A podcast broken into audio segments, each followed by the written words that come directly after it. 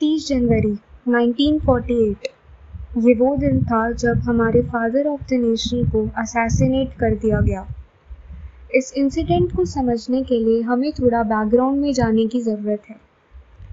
जब मुस्लिम लीग ने इंडिपेंडेंस से कुछ वक्त पहले टू नेशन थ्योरी को सबके आगे लाया तो बहुत लोगों की तरह गांधी जी भी इस बात से बिल्कुल खुश नहीं थे। वो चाहते थे कि भारत एक रहे और यहाँ पर हर तरह के धर्म के लोग एक साथ रहें। लेकिन उस वक्त कुछ इस तरह के राइट्स हुए और कह सकते हैं वायलेंस होने लगी कि उन्होंने इस चीज़ को एक्सेप्ट करना ही सही समझा। जब ब्रिटिश इंडिया का डिवीज़न हुआ तो जो इंडियन गवर्नमेंट थी, उन्होंने ये प्रॉमिस किया कि वो पाकिस्तान को करीब 75 करोड़ रुपीस उनके डेवलपमेंट और इस्टेब्लिशमेंट में हेल्प करने के लिए देंगे। लेकिन इससे पहले कि वो पूरे पैसे दे पाते, कश्मीर में वॉर होना शुरू हो गई, जो कि पाकिस्तान और इंडिया में वॉर हो गई थी।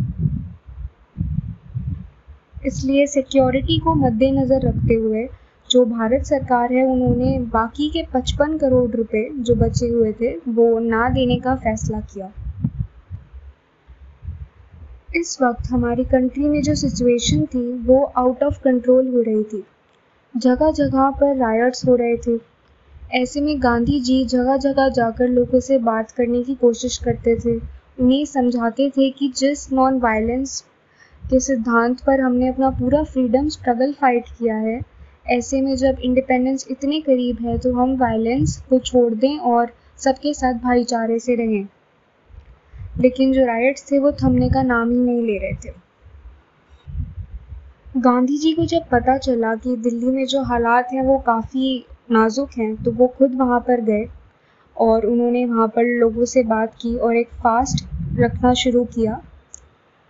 इस फास्ट ने बहुत ही एक तरह से कह सकते हैं मैजिकल कॉन्सिक्वेंसेस लाए, क्योंकि जो इंडियन गवर्नमेंट थी, उन्होंने भी ये डिसाइड किया कि वो जो बचे हुए पैसे हैं, वो पचपन करोड़ रुपए वो पाकिस्तान को वापस कर देगी, जिससे कि दोनों देशों में जो अशांति फैली हुई है, वो कम हो सके और जो कॉपरेशन है, वो बढ़ सके।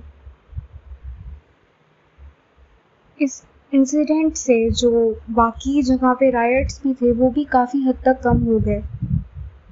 लेकिन वहीं पर ही देश में कुछ ऐसे एक्सट्रीमिस्ट थे, जो अपने आप को हिंदू कहते थे और उनका ये मानना था कि गांधी जी अपने पर्सनल विम्स पे यानी कि जो है अपने पर्सनल कुछ कह सकते हैं थॉट्स को गवर्नमेंट पे इम्पोज करने की कोशिश कर रहे हैं, जिससे कि देश जो है वो पूरी तरह से संभल नहीं पा रहा है।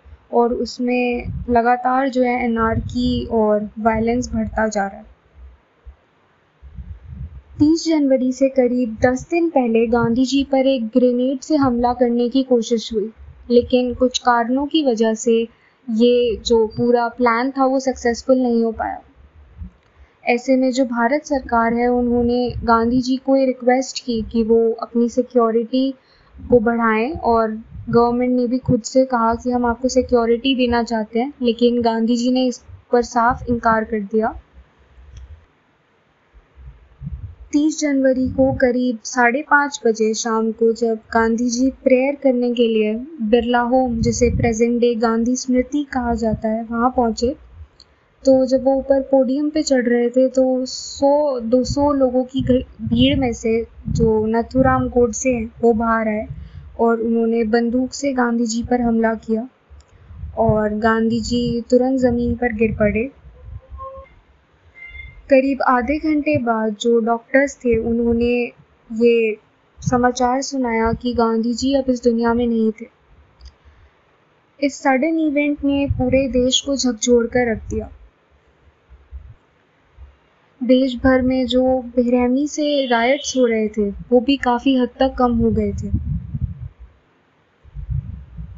ऐसा अक्सर कहा जाता है कि गांधी जी का जो एक बलिदान था देश के लिए, ये शायद उन लाखों करोड़ों लोगों की जान बचाने में एक तरह से वो इंस्ट्रूमेंटल साबित हुआ क्योंकि उनके इस दुखद समाचार की वजह से बहुत लोगों ने जो वायलेंट पाथ था वो छोड़ दिया और जिससे बहुत से लोगों की जानें भी बच गई।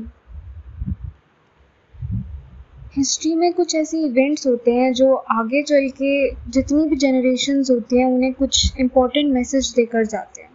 ये जो एक इंसिडेंट था इसने भी बहुत से मैसेजेस हमें दिए।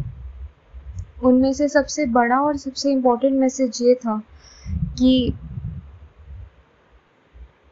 जब तक हम लोगों में टॉलरेंस नहीं होगी, कि हम अपने से अलग विचारों को सुन पाएँ, उन्हें समझ पाएँ और फिर अपने विचार भी रख पाएँ तब तक हम हज़ारों ऐसे लोगों को खोते रहेंगे, जिनकी आवाज़ इस देश के भविष्य और इस देश की डेवलपमेंट के लिए बहुत ज़्यादा ज़रूरी है।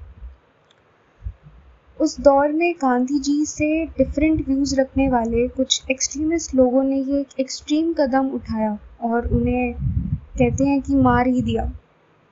जस्ट बिकॉज़ उनकी सोच उनसे डिफरेंट थी। आज भी पूरे जो विश्व है, वहाँ पर हमें अलग अलग घटनाएँ सुनने को मिलती हैं, जहाँ पर जो लोग हैं, वो जस्ट बिकॉज़ थोड़ा अलग सोचते हैं, थोड़ा उनके डिफरेंट बिलीव्स हैं, इस वजह से उन्हें जीने का हक भी नहीं दिया जाता। अटल बिहारी वाजपेयी, जो एक राइटिस्ट पार्टी से थे बीजेपी वो भी एक इस बात में मानते थे कि जो सोच है, वो उसका जो जवाब है, वो सिर्फ़ सोच से देना चाहिए, ना कि हथियारों से। तो इस पूरे इवेंट से हम शायद ये सबक ले सकते हैं कि कंट्री में जो डिस्कशंस हैं, वो हमेशा होने चाहिए और अलग अलग विचारों के लोग जब एक साथ अपनी पूरी आज़ादी के साथ अपने विचार आगे रख पाएँगे, शायद उस दिन जो गांधी जी का सपना था भारत के लिए, वो पूरा हो पाएगा। और हम भारतीयों के लिए भी बहुत ज़रूरी है कि हम उनका जो वो सपना है वो एक दिन पूरा करके दिखाएँ और यही शायद हमारा एक सच्चा ट्रिब्यूट होगा उनके लिए।